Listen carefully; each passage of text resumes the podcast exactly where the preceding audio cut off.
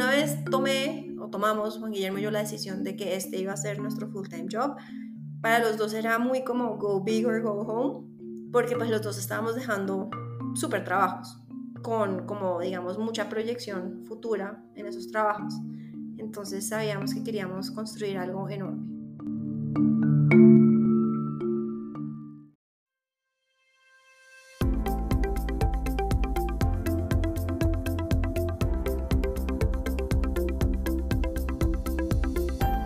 Bienvenidos a Creando la TAM, un podcast donde conversamos con emprendedores e innovadores de Latinoamérica para conocer sus historias y, a través de ellas, inspirarte a seguir tus ideas.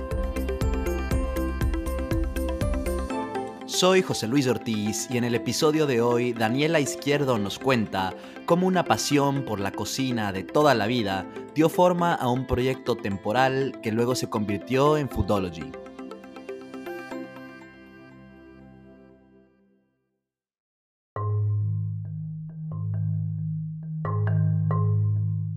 Es posible que hayas pedido comida de uno de los restaurantes virtuales de Foodology y no te hayas dado cuenta. La experiencia parece similar a ordenar a domicilio de cualquier otro restaurante, pero la realidad es que la comida se prepara en una cocina oscura y la experiencia es pensada para la entrega a domicilio. Foodology maneja marcas como Brunch and Munch, Avocalia y The Crunch, y ahora opera en Colombia, México, Brasil y Perú con el objetivo de expandirse por toda la región. En este episodio, Daniela nos cuenta sobre su pasión por la cocina y las razones por las que este proyecto temporal se convirtió en su startup full time cuando tenía todo planeado para volver a consultoría después de su MBA. Acompáñame a conocer su historia. Daniela nació y creció en Bogotá, sus padres trabajaron en el mundo corporativo toda la vida, así que ella creció con ese ejemplo de hacer carrera en ese mundo. Su madre, que es tica o de Costa Rica, ha hecho una carrera exitosa y Daniela la considera como su inspiración y su modelo a seguir. Sí, mis papás siempre fueron del mundo corporativo. Eh, curiosamente, los dos trabajaron en empresas de tecnología en ciertos momentos en IBM y en Sun Microsystems que hoy en día, pues pensando en, en, lo que fueron esas empresas en su momento, digo, bueno, casi que estoy yendo por el mismo camino de una forma un poco distinta. En especial, pues mi mamá, que trabajó en Sun Microsystems, fue gerente general para la región eh, y hoy en día hizo un switch de carrera brutal a, a Corn pero creo que siempre ha sido una gran ejecutiva y pues siempre la he admirado, especialmente a medida que, que he ido creciendo, porque cada vez me he dado más cuenta de lo difícil que debió haber sido ser una mujer en business o en poder en ese entonces y también ser una mamá al mismo tiempo. Eh, entonces, pues nada, siempre he admirado mucho lo fuerte que trabajaron mis papás y pues las carreras que armaron en su mundo corporativo. De pequeña, ¿tienes recuerdos de, conversar sobre, sobre el trabajo, de, especialmente con tu mamá? ¿Te contaba del trabajo? O sea, ¿Cómo, cómo manejaban eso en la casa? No, sí, de acuerdo. O sea, los dos siempre llegaban del trabajo y tal vez siento que no es que me contaran mucho el trabajo, pero sí nos contaban de experiencias, nos contaban de los viajes de negocios que hacían. Eh, mi papá que trabajaba en IBM siempre traía el último PC, el último operating system y, y de cierta forma pues siempre teníamos como acceso a esas últimas cosas que era súper interesante de, de conocer. Y seguramente aunque no entendíamos mucho de qué se trataba el negocio, pues siendo pequeños, me parecía un mundo demasiado emocionante ir a varios países, vender un producto. Entonces, nada, creo que sin duda su trabajo se me hacía, siendo yo pequeña, muy, muy interesante. Hablando un poco más de tu infancia, Daniela, eh, sé que tu mamá suele decir que tú te independizaste a los cuatro años. ¿Por qué lo dice? Sí, eso es como hay un chiste de la familia, pero yo siempre he sido súper independiente, entonces pues, se ríen mis hermanos, mi mamá, todos, que desde los cuatro años yo quería ser la dueña de mi vida y tomar todas mis decisiones sola. Creo que simplemente pues siempre me he considerado como muy independiente y pues eso a lo que llevaba o como se reflejaba seguramente en esos años era una rebeldía dramática. Entonces, pues sí, siempre fui la más rebelde, la que quería preguntar por qué de todo, la que quería, digamos que ante una autoridad saber exactamente a qué se debía la regla y por qué yo la debía seguir. Pero bueno, creo que al final eso iba mezclado con también ser súper estudiosa.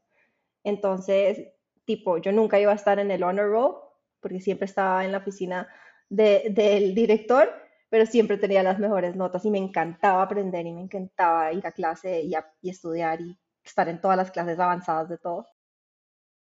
Buenísimo. Adelantándonos un poco ya cuando, cuando llegó la hora de, eh, ir a la universidad, ¿ese ejemplo de tus padres, sobre todo de tu madre, pues jugó algún rol para decidir qué carrera querías estudiar? ¿Cómo, cómo fue? Pues mira, creo que de cierta forma sí. Ellos, los dos, mis dos padres, son administradores de empresas.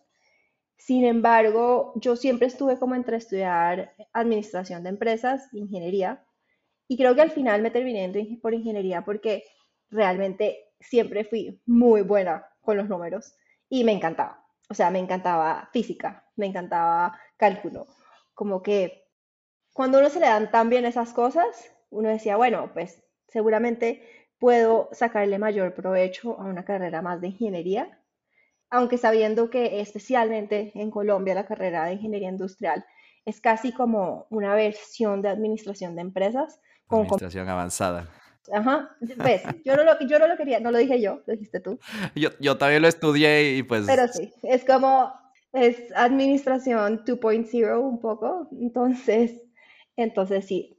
Ahora, antes de, de, irme a estudiar ingeniería industrial, tuve la fortuna de tomarme seis meses para estudiar eh, culinaria en Italia. En que hablemos un poquito más de eso, ¿a qué, ¿a qué parte de Italia fuiste? Me fui a Florencia.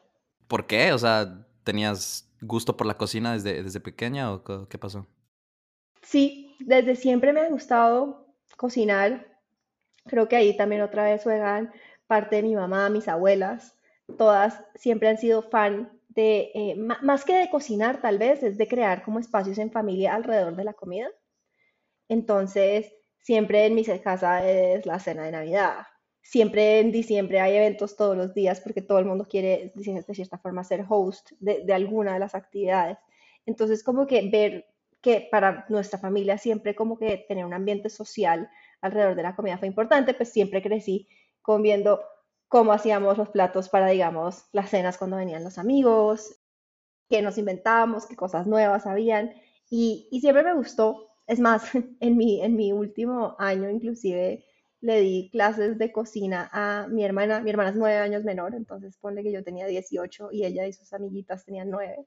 Y venían después del colegio a mi casa y yo le cobraba a las mamás y las enseñaba a hacer como cupcakes y galletas y cosas de ese estilo. Buenísimo. Desde joven con, con, los negocios. Paréntesis acá, ¿cuál es tu plato favorito eh, de comida típica colombiana? Uy, hay muchos que me encantan, pero Creo que si me tocara escoger, diría que es eh, el ajiaco. Es una sopa como de papa con, con, pollo. Es más, ahora está súper popular porque salió, salió en Encanto. Entonces ahora ya todo el mundo sabe que es ajiaco. Pero tal vez antes nadie sabía. Claro, a mí me he ido varias veces a Colombia, me encanta el ajiaco, pero no, no, lo, no lo noté en Encanto. Bueno, Daniela, eh, continuamos con la historia. Entonces, estuviste seis meses en Italia, luego regresaste a estudiar, nos contaste ya que fue ingeniería industrial, eh, ahí en Bogotá, en la Universidad de los Andes. ¿Qué rescatas, qué recuerdas de, esos años universitarios? Creo que, digamos, de lo que, lo que más recuerdo es que era súper duro. O sea, los Andes es bien exigente, era una carrera bien difícil, pero creo que esos son el tipo de retos que como que sacan lo mejor en mí. Pero me encantó, aprendí muchísimo me encantaban todas mis clases. Ya, y en cuanto a cómo se tradujo lo de ingeniería industrial, o sea, cómo te perfilabas, digamos, a nivel profesional, asiste pasantías en Colombia, ¿se hace pasantías cuando estás en la universidad? ¿Cómo, cómo funciona? Sí, así es. Mira, en, en, los Andes en ingeniería industrial, pues hay básicamente como, creo que son cuatro áreas, que es eh, finanzas, como logística y producción, operaciones, que es más como optimización y álgebras y vainas así, y organizacional. Y yo siempre me fui como por operaciones, que era como la parte más matemática de todo, y por finanzas. Siento que era como lo que más me gustaba. Entonces, fue a lo que más le metía, a lo que más clases tomé. Y dado eso, pues cuando llegó el momento de hacer la pasantía, ahí sí tengo que aceptar, yo estaba un poco perdida, apliqué a todo, a, cuanto, o sea, desde consumer goods hasta eh, bueno, de todo, apliqué de todo, pero terminé haciendo mi práctica eh, en una banca de inversión, que fue fabuloso porque pues era definitivamente pues en una de las áreas que yo más disfrutaba. Eh, esta era una banca de inversión pues pequeña, es de un banco colombiano, pues en ese momento era colombiano, creo que ahora es de Itaú. Y, y nada, era una banca de inversión pequeña, era un equipo de 10 personas y creo que pues esa fue mi primera experiencia laboral. Pero entonces solo hiciste durante la universidad, o sea, todavía estabas estudiando. Sí, o sea, hice la pasantía, que era obligatoria de los Andes ahí seis meses. Y luego, al finalizar los seis meses, ellos me ofrecieron pues quedarme como analista. ¿Ya para full time? Sí, full time, pero yo todavía tenía, imagínate tú, como un semestre de créditos faltante. Entonces lo que hice fue que por un año entero trabajé y estudiaba, hice como medio a matrícula en esos dos semestres, pero fue tipo, lo recomiendo y no lo recomiendo, fue una locura. O sea, porque era horarios de banco de inversión con clases encima. Digo, no cambiaría nada porque era una gran oportunidad de quedarme en la banca de inversión, pero igual tenía que terminar la universidad. Yo creo que ahí ya estaba más que lista para, para el mundo laboral y no quería seguir estudiando. Me imagino, o sea, esos seis meses que te faltaban los extendiste a un, año. para que sea un poco más light y puedas trabajar, ¿no? Light, pero fue un año de locos, o sea... Me imagino, me imagino. Eh, pero bueno, luego ya cuando te graduaste, siguiendo ahí con la historia, Daniela, decidiste empezar tu carrera en, en McKinsey, en consultoría, eh, y no en la banca de inversión en la que estabas trabajando. ¿Qué, qué hubo detrás de esta, de esta decisión?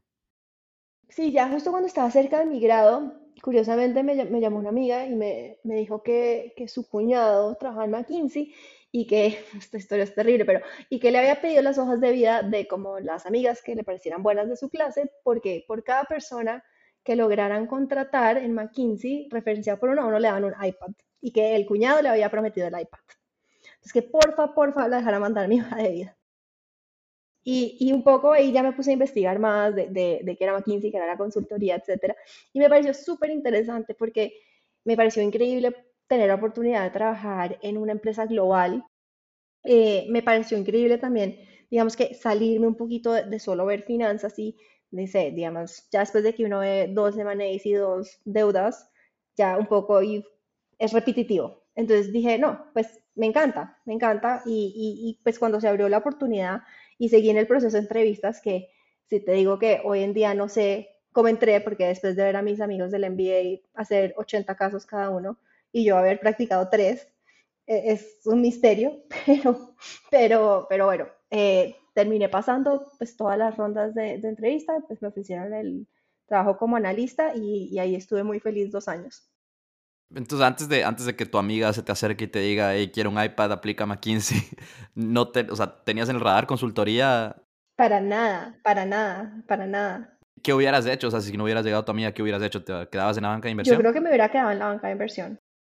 Lleva un año, todavía me queda muchísimo por aprender, pero sí, creo que, creo que ahí seguramente me faltó hacer más research cuando hice mis pasantías. No, no sabe las, las vueltas que da la vida, ¿no? Bueno, te quedaste dos años entonces en McKinsey y luego decidiste aplicar a eh, hacer un, un MBA. ¿Por qué? Sé que es bastante típico en consultoría, pero ¿tenías alguna razón como más específica para hacerlo? No, yo creo que es, fue más como porque era como la carrera en McKinsey, ¿sabes? Era un poco como tú haces dos años, haces tu MBA y vuelves y sigues trabajando en McKinsey por los siguientes dos años. Ahora, obviamente se me hacía lo máximo hacer un MBA porque pues eran dos años viviendo por fuera, yendo a una universidad pues entre las mejores, ojalá si uno, si uno le iba bien en el proceso de aplicación. Entonces como que más allá de que no había nada malo sobre el tema, eh, era como el siguiente paso, Casi que ni me lo pregunté. Plan era entonces MBA, todo el mundo hace MBA, hago dos años, regreso a trabajar a McKinsey. Esa era la jugada. Ese era el plan, ese era el plan. Ya vamos a ver más adelante cómo, cómo salió ese plan. Pero antes de eso, cuéntanos por qué eh, pues, lo terminaste haciendo en, en, Harvard, en Harvard Business School. ¿Por qué, ¿Por qué decidiste hacerlo ahí? Bueno, creo que mi, mi decisión fue, pues, uno, porque me parecía una gran, gran, gran eh, universidad y un gran programa, siendo pues acá metiendo de chiste, yo solamente apliqué a MBAs a los que hubiera vuelo directo, porque en ese momento ya me había casado y mi esposo se iba a quedar en Colombia trabajando, iba a venir 10 días del mes a trabajar remoto desde Boston o desde Nueva York o desde Chicago. Esas fueron las tres ciudades que apliqué. Entonces casi que limité mi aplicación a ciudades de Estados Unidos con vuelo directo. Ejemplo, a Stanford ni se me ocurría porque yo decía, o sea, yo voy a poner a mi esposo a tomar dos aviones más un tren. No, o sea, se acaba, se acaba el matrimonio. Entonces, Imposible. entonces sí, esa fue un poco como la forma en la que, en la que escogí, eh, pero igual, pues siempre Harvard fue mi opción número uno por la calidad del programa que ofrecían. Perfecto. Entonces llegas, esto, ¿qué, año fue? ¿En qué año entraste a, a HBS? Entre el 2017, me gradué el 2019.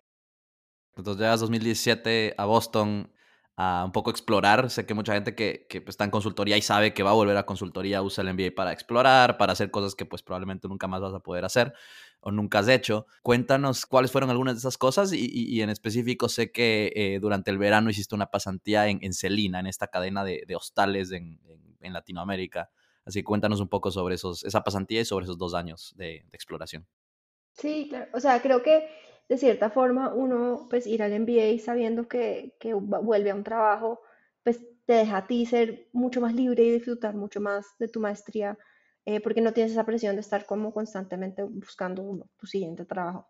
Entonces creo que pues para mí fue fabuloso porque tomé clases en temas que me parecían curiosos, literalmente curiosos. Tomé una clase sobre como management de sports and entertainment y artistas. O sea, tipo, como cosas que, que solo porque me daba curiosidad las tomaba. E-, esa no es la clase donde llegan como atletas famosos con esta famosa Anita, ni sé qué. sí, sí, sí, sí. Nos, pues llevaban a gente, su... bueno, en verdad también la tomé por eso, porque llevaban a famosos todas las clases.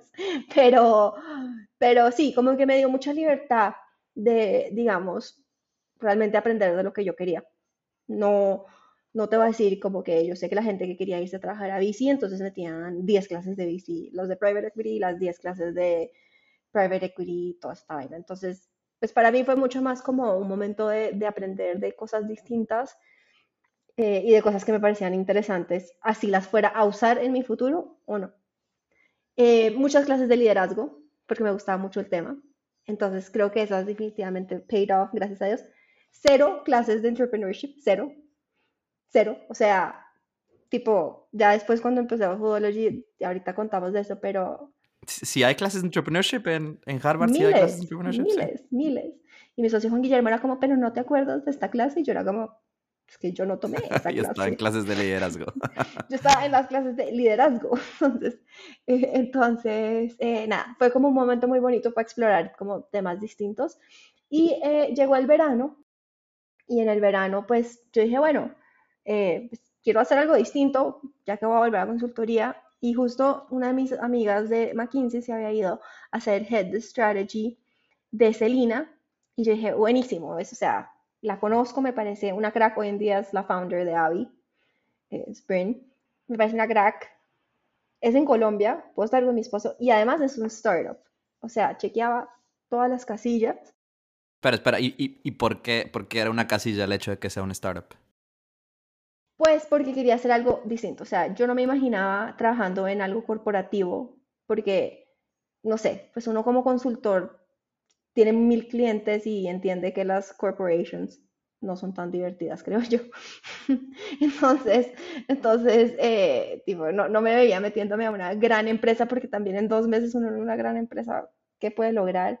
Dije, bueno, o sea, tipo, vayámonos al extremo total y eh, busquemos algo que sea como un startup que quieran recibir a un intern por dos meses que seguramente uno va a poder tener tanto como exposure como al leadership team, porque pues es relativamente chiquito y seguramente uno va a poder hacer por lo menos una cosa que genere impacto.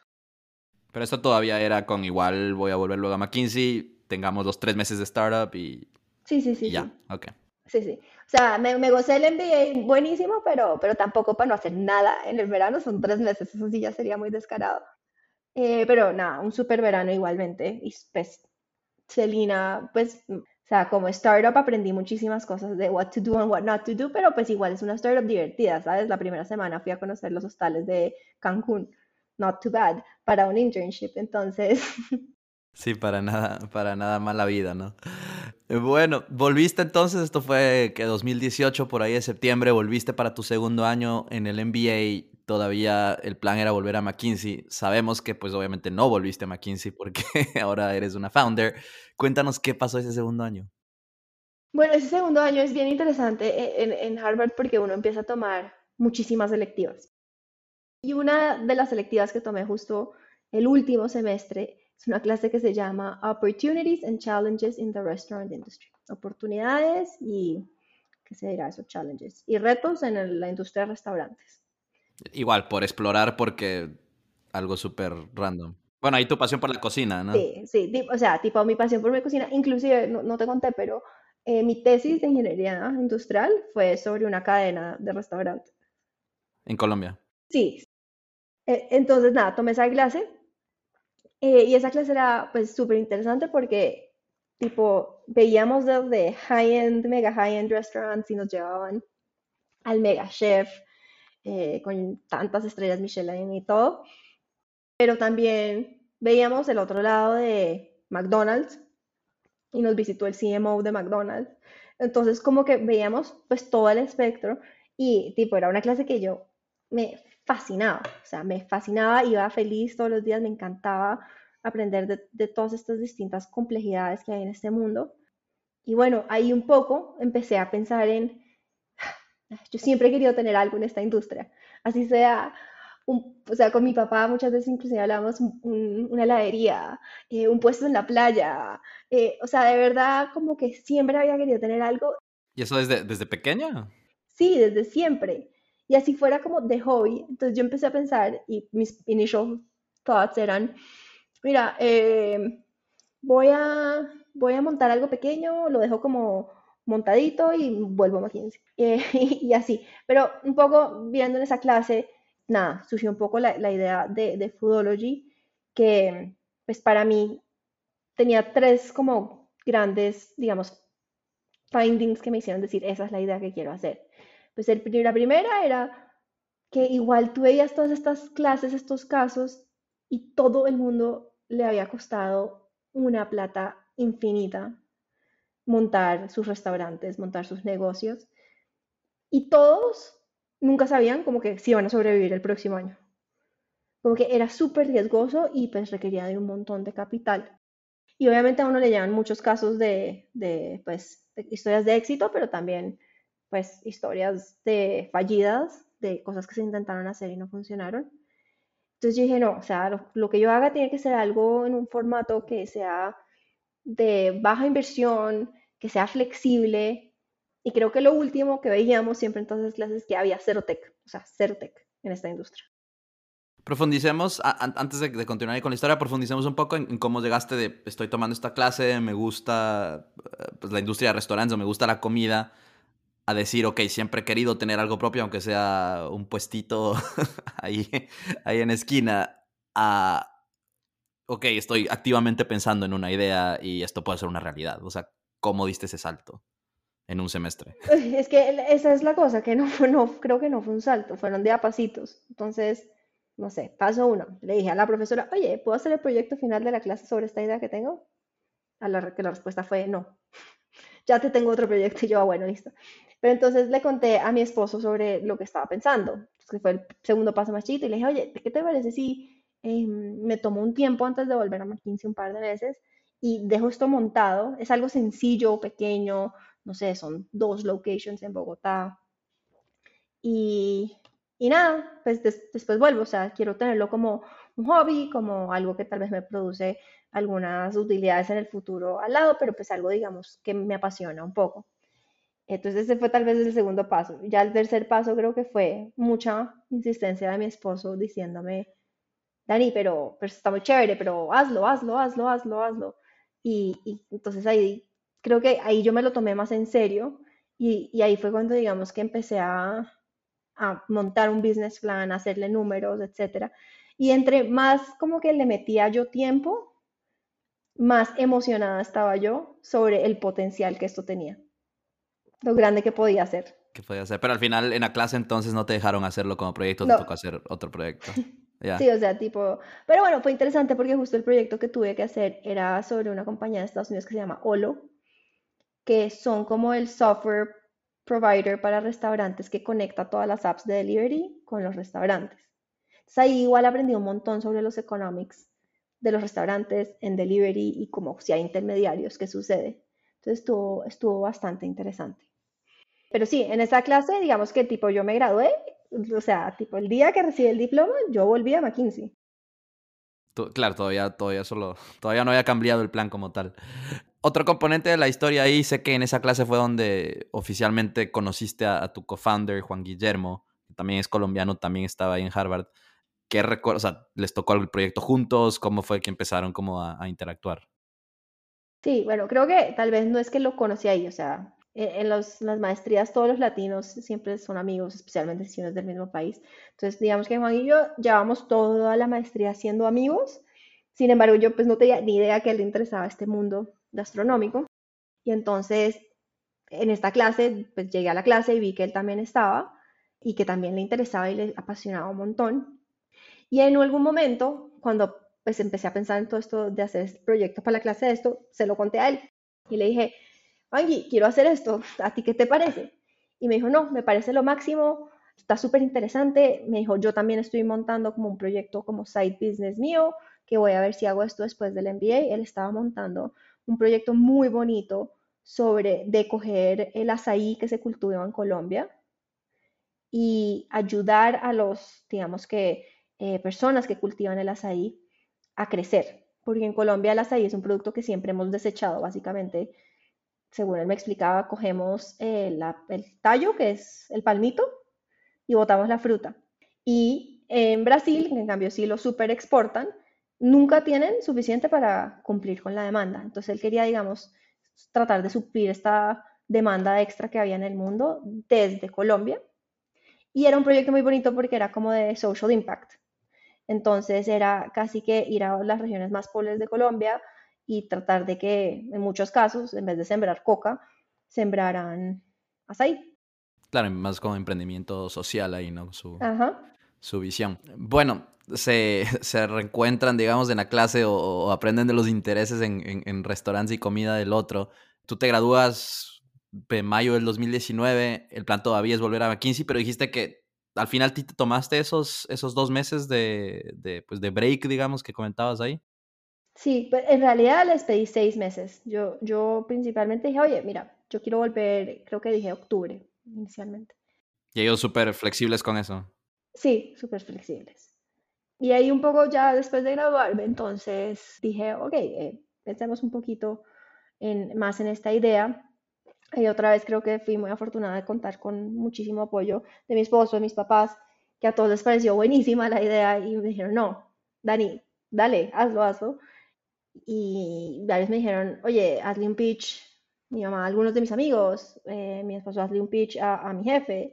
Y así un poco como que fui, creo que yo ganándome como confianza en mi idea, ¿sabes? Porque pues sabía que era, que era un salto difícil y una decisión muy importante. Y creo que en todo este proceso de, pues, yo autoconvencerme, ya cuando estaba más convencida, dije, bueno, además necesito un founder. Y justo Juan Gui me había dicho, él había regresado también a, Bogotá y me dijo, oye, vamos a tomarnos un café algún día para, pues, catch up. Y ahí un poco le, le volví a contar. ¿Por qué sabías que necesitabas un founder? ¿Nunca consideraste hacerlo sola? Nunca. Creo que porque yo soy demasiado social, habladora, creo que lo que más disfrutaba en todos mis trabajos es el trabajo en equipo. No sé, sí, nunca consideré hacerlo sola. Siempre pensé en que tenía que hacerlo con alguien más. Entonces, conectaste, te fuiste a tomar un café con Juan Guillermo y, ¿y qué? Sí, nada, nos tomamos el café y le, le conté otra vez y me dijo, oye, de verdad me encanta la idea. Eh, mi proyecto de como social impact ya está como up and running, ya conseguí como fondos, pero esto es como algo muy a largo plazo y pues son donaciones, entonces, nada, voy a ser parte de este board, pero pues no va a ser mi day to day. Entonces me dijo, me encantaría hacer esto contigo. Y yo le dije, bueno, trabajemos juntos un mes y vemos qué tal. Y, y nunca volvimos a hablar del tema. O sea, les fue excelente ese primer mes y, siguieron, siguieron oficialmente. Bueno, deciden ser co-founders entonces por ahí que octubre de... No, como junio, julio, como julio. Ah, esto fue ya, esto fue en verano, esto fue ya, ok. Sí. Como junio, julio. ¿Qué, ¿Qué, pasó el resto del 2019 ya con... ¿Se llamaba ya Foodology? O sea, pues ya con la, la startup más o menos andando. Sí, ya después creo que hicimos un proceso de, de buscar nombres, etcétera.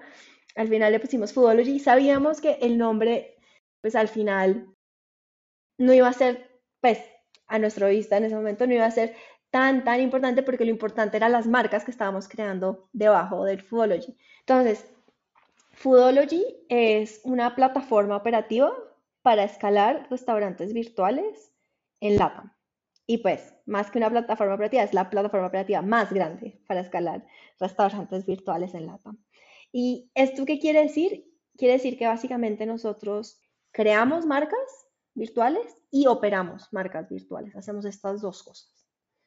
Y un poco para entrar en el detalle de, qué son estas dos cosas que hacemos, pues crear marcas virtuales quiere decir que encontramos oportunidades, espacios en los distintos mercados en donde estamos, en donde vemos que falta un concepto, una categoría de comida o hay una categoría que no tiene la calidad correcta o el precio correcto y creamos una marca alrededor de esa oportunidad.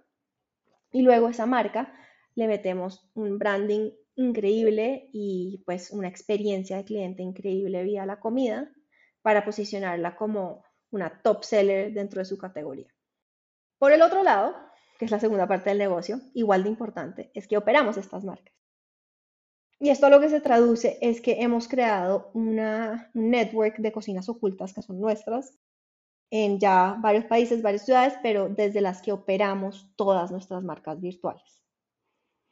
Entonces es un poco ya como el cómo se hace la cosa, es a ese nivel. Ya, entendido. Y, un poco aquí para aclarar, porque tal vez hay gente que, obviamente, ah, tal vez hasta ha pedido alguna de esas marcas, pero no, no tiene idea que son, que son, digamos, marcas virtuales. Estos son marcas de comida o tipo restaurantes que físicamente no existen, ¿no? no o sea, no puedes ir tú a comer al restaurante, sino solamente están a través de Rappi, Uber Eats, etcétera, etcétera.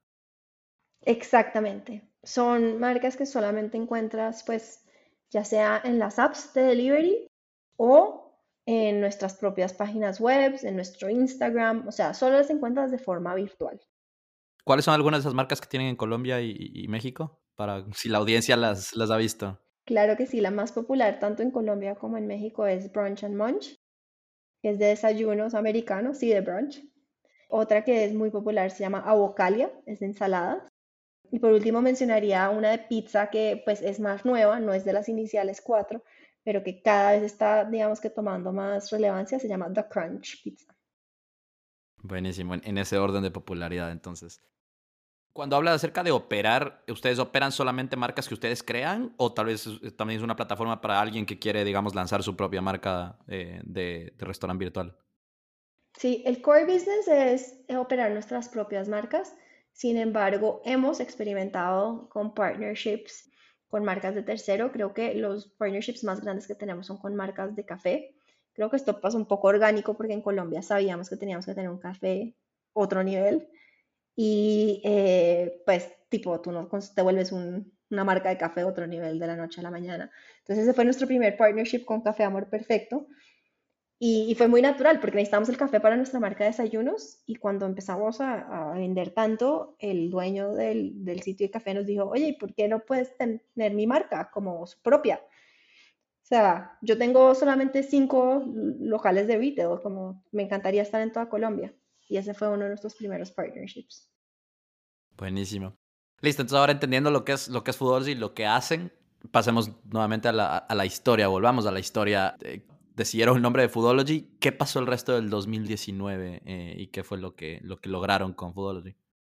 Sí, bueno, el resto del 2019, pues fue el inicio de todo, fue, digamos, montar nuestra primera cocina, nuestro primer centro de producción en Bogotá, desarrollar nuestras primeras cuatro marcas con las que íbamos a lanzar. Esto lo hicimos de más o menos de julio a septiembre y en septiembre pues tipo septiembre 26, nunca se me olvidará la fecha, fue el día en el que salió la primera orden de Foodology desde nuestras cocinas.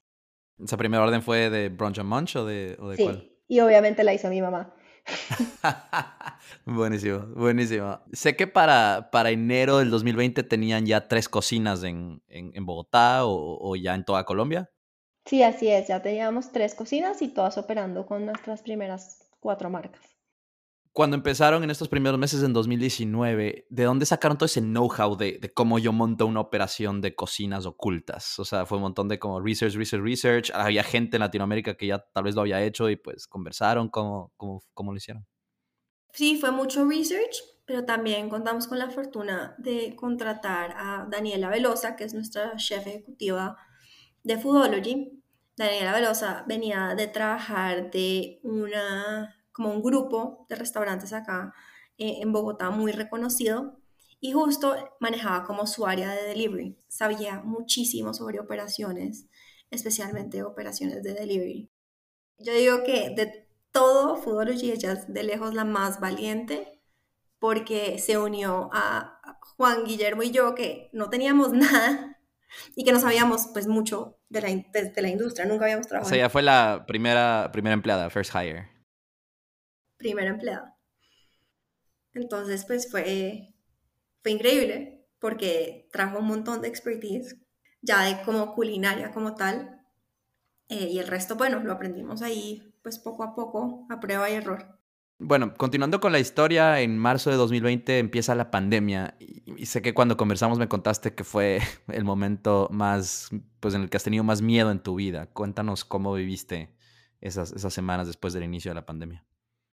Sí, fue un momento muy estresante eh, para Foodology. Hoy en día todo el mundo es, no, pero a ti te debe ir súper bien porque tú haces delivery, eso hizo boom y yo, bueno, sí, pero en esas primeras semanas que había tanta incertidumbre, nosotros realmente no sabíamos para dónde iba el negocio.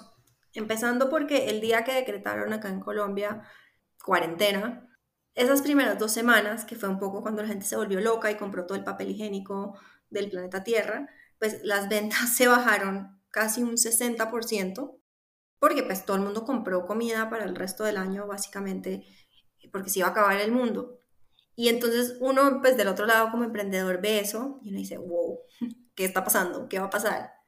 Por otro lado, no sé, en países como en Perú, cerraron todo, inclusive el delivery. Entonces yo decía, mañana la alcalde de Bogotá decide que esa es su, forma de, de cuidarnos y se acabó Foodology, porque pues también si cierran el delivery, yo ya no tengo los ingresos para seguir manteniendo a mis trabajadores.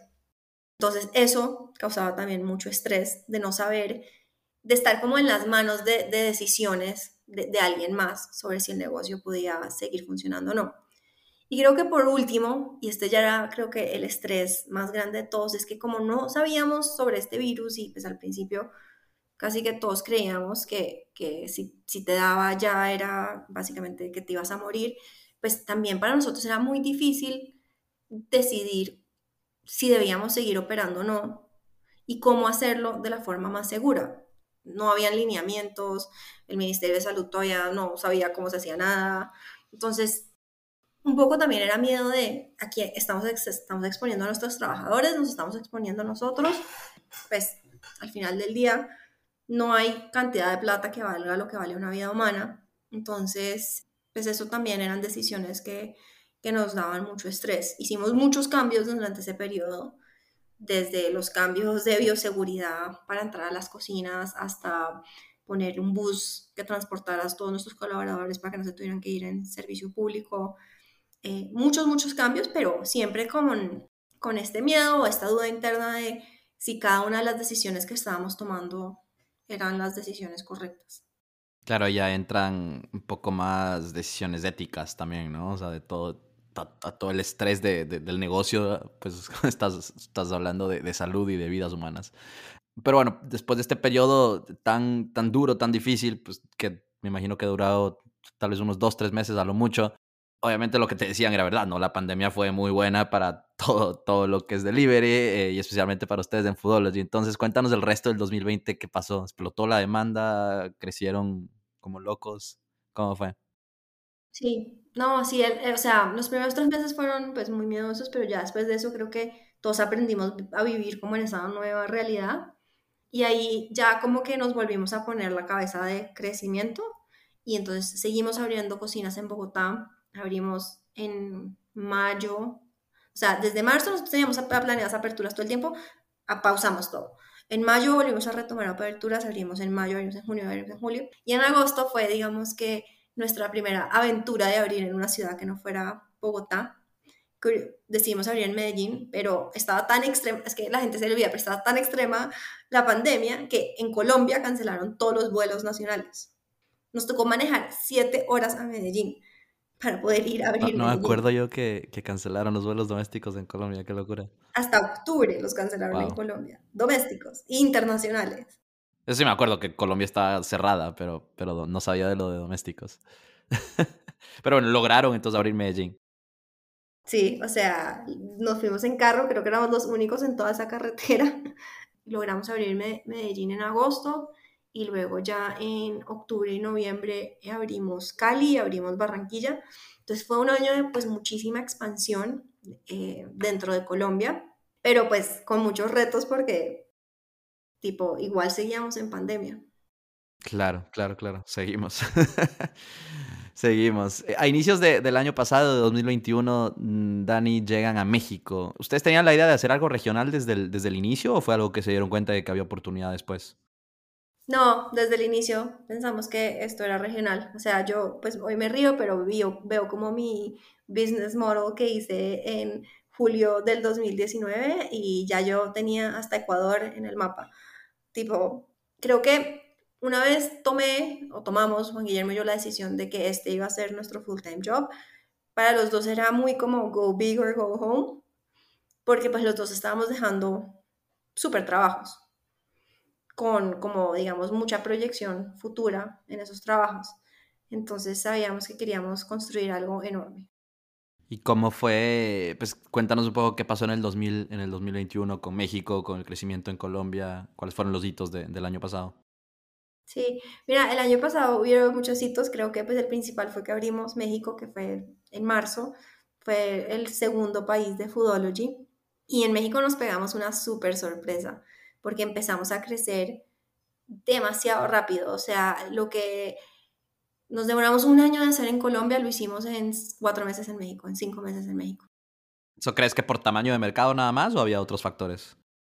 Yo creo que por tamaño de mercado, pero también porque habíamos aprendido mucho de, las aperturas en Colombia. Entonces, pues digamos que más, más allá de ser más agresivos, como que ya nos teníamos mucha más confianza de, oye, abramos, pero abramos de una vez con tres cocinas, no con una abramos, pero ya con tantas marcas dentro de las cocinas, em, sabiendo qué teníamos que hacer, cómo lo teníamos que contratar, entonces creo que pues, de cierta forma logramos alcanzar escala mucho más rápido. Entonces ese fue pues, uno de los grandes hitos del 2021. Eh, Colombia siguió creciendo, abrimos em, tres ciudades más este año en Colombia. Abrimos tres ciudades en México, el DF, Monterrey y Guadalajara. Y a final de año, en noviembre, abrimos también Perú. Entonces, pues varios hitos como en expansión. Y adicional a esos, pues el otro granito fue que hicimos nuestra Serie A. Pues en un segundo vamos a hablar un poquito más de la, de la Serie A. En, en México, una, una, una, pregunta ahí que me quedó de, me quedó de curiosidad. Bueno, México y en general para cada país al que, al que se han expandido y planean expandirse en el futuro, van con un approach como que bastante, digamos, localizado de vamos a ver qué hay, qué marcas pegan de todo, o, fue básicamente copy-paste las mismas marcas de Colombia, México y, y, cómo abren marcas, digamos, en cada país? No, es localizado. O sea, es localizado en el sentido de que vamos y vemos qué puede funcionar en ese país. Ahora, si en nuestro portafolio tenemos algo que puede funcionar en ese país, pues sí llevamos esa misma marca. Entonces, ejemplo, la marca de desayunos, vimos que había un súper potencial de hacerlo en México, llevamos a Brunch and Munch a México. Pero la marca que tenemos de burritos en Colombia, pues no la llevamos a México porque allá eso es un insulto. Entonces, pues, también de cierta forma eh, nos aseguramos de que solamente estamos llevando marcas que de verdad cumplen con eh, ocupar un espacio, digamos, en, pues como un white space en el mercado. Entendido, entendido, tiene sentido. Hablemos entonces un poco sobre esta serie A que, que la anunciaron en octubre del año pasado y la lideró Andreessen Horowitz.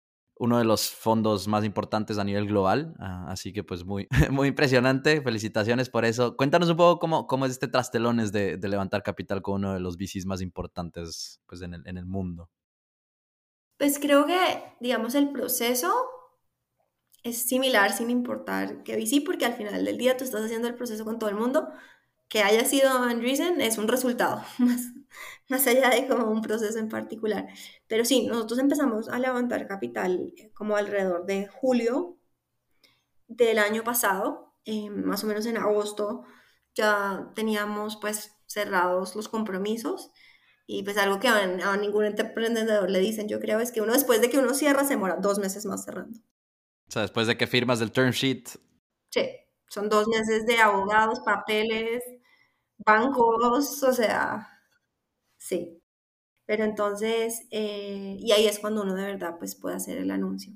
Pero nada, pues creo que fue un proceso, eh, bueno, no hablamos de, de, de, la serie Semilla, pero fue un proceso bastante distinto. Creo que ya al ser una compañía que tenía eh, operaciones en dos países, que teníamos un buen track record, que estábamos creciendo bastante, que ya digamos que habíamos comprobado que este, primero que todo era un modelo de negocio que sí podía tener hypergrowth y que sí podía ser como VC backed, por decirlo así, que no era el modelo de la industria tradicional. Creo que pudimos ir con mucha más confianza a fondos ya fuera de la región a presentarles el modelo de negocio. También creo que durante la pandemia eh, nacieron otras compañías como nosotros alrededor del mundo que también lograron cosas muy impresionantes y siento que especialmente para los venture capitals, eh, ejemplos de, de, éxito en otras regiones, pues siempre dan mucha confianza y dicen, pues claro, tiene que haber un ganador casi de esto mismo en cada región. Entonces, creo que eso es lo que vieron en Foodology. Excelente. Entonces, Andreessen está apostando a que ustedes van a ser los, los ganadores en Latinoamérica. Así es. De, estos players que, que, mencionas a nivel global, ¿hay, alguno más en Latinoamérica o ustedes son los únicos que están haciendo pues, este modelo? No, en Latinoamérica hay, digamos que ya creo que hay varios players. Eh, hay dos que yo considero relevantes, sin embargo, ninguno, está, ninguno estamos haciendo exactamente el mismo modelo de negocio. Y creo que eso es lo bonito de como todo este entorno de dark kitchens, marcas virtuales, y es que hay, pues para mí hay como, cuando lo pinto, es como hay tipo casi tres modelos de negocios, pero todos se como intersectan y los distintos players estamos jugando como en distintos espacios en donde compartimos cosas en común, pero también tenemos modelos de negocio distintos. Claro, no, no, y el, y el TAM, eh, pues, el mercado en general es, grande ¿no? en toda Latinoamérica y en cada país. Bueno, ya casi por terminar aquí, Dani, en la actualidad, como mencionaste, está en Colombia, México, Lima, que abrieron el año pasado. Este año no, no, lo mencionaste, pero sé que este año están abriendo Brasil. Cuéntanos qué planes tienen el resto de este 2022 y, y el próximo año también con, con allí. Sí, eh, lo, exacto lo que dices. Este año acabamos de abrir Brasil. Ya tenemos dos cocinas operando en Sao Paulo. Y bueno, el plan del resto de este año es seguir creciendo muchísimo, especialmente en México y en Brasil, eh, pues en términos de expansión geográfica, em, pues porque hasta ahora solamente estamos en tres ciudades en México y todavía no hemos terminado de cubrirlas al 100%. Y bueno, en Brasil casi que ni cuenta en semejante país tan grande tener dos cocinas. Entonces, ese es como el gran plan de este año, es seguir posicionándonos en esos dos países y ya, digamos, para el 2023 tenemos un pipeline de nuevos países, incluyendo cosas como Chile, Argentina, Ecuador, países de Centroamérica. Eh, entonces, esa es, digamos que una segunda fase de expansión. Excelente. Espero verlos pronto por, por Ecuador para poder probar alguna de las marcas. O, o, bueno, si es que algún rato voy a Colombia o, o México también. Bueno, Ani, gracias por, por, compartir toda tu historia. Para terminar, siempre hago eh, la misma pregunta a todos los invitados que pasan por aquí por Creando la TAM. Esa pregunta es, ¿cómo crees que podemos continuar creando en Latinoamérica y desarrollando este ecosistema de, emprendimiento y tecnología? Es una gran pregunta. Mira, yo creo que lo que más necesitamos los emprendedores eh, latinoamericanos es apoyo, apoyo de todo el público en general pero creo que eso uno lo hace como consumidor, pues cada vez confiando más en el talento local y confiando más en, en las soluciones eh, locales.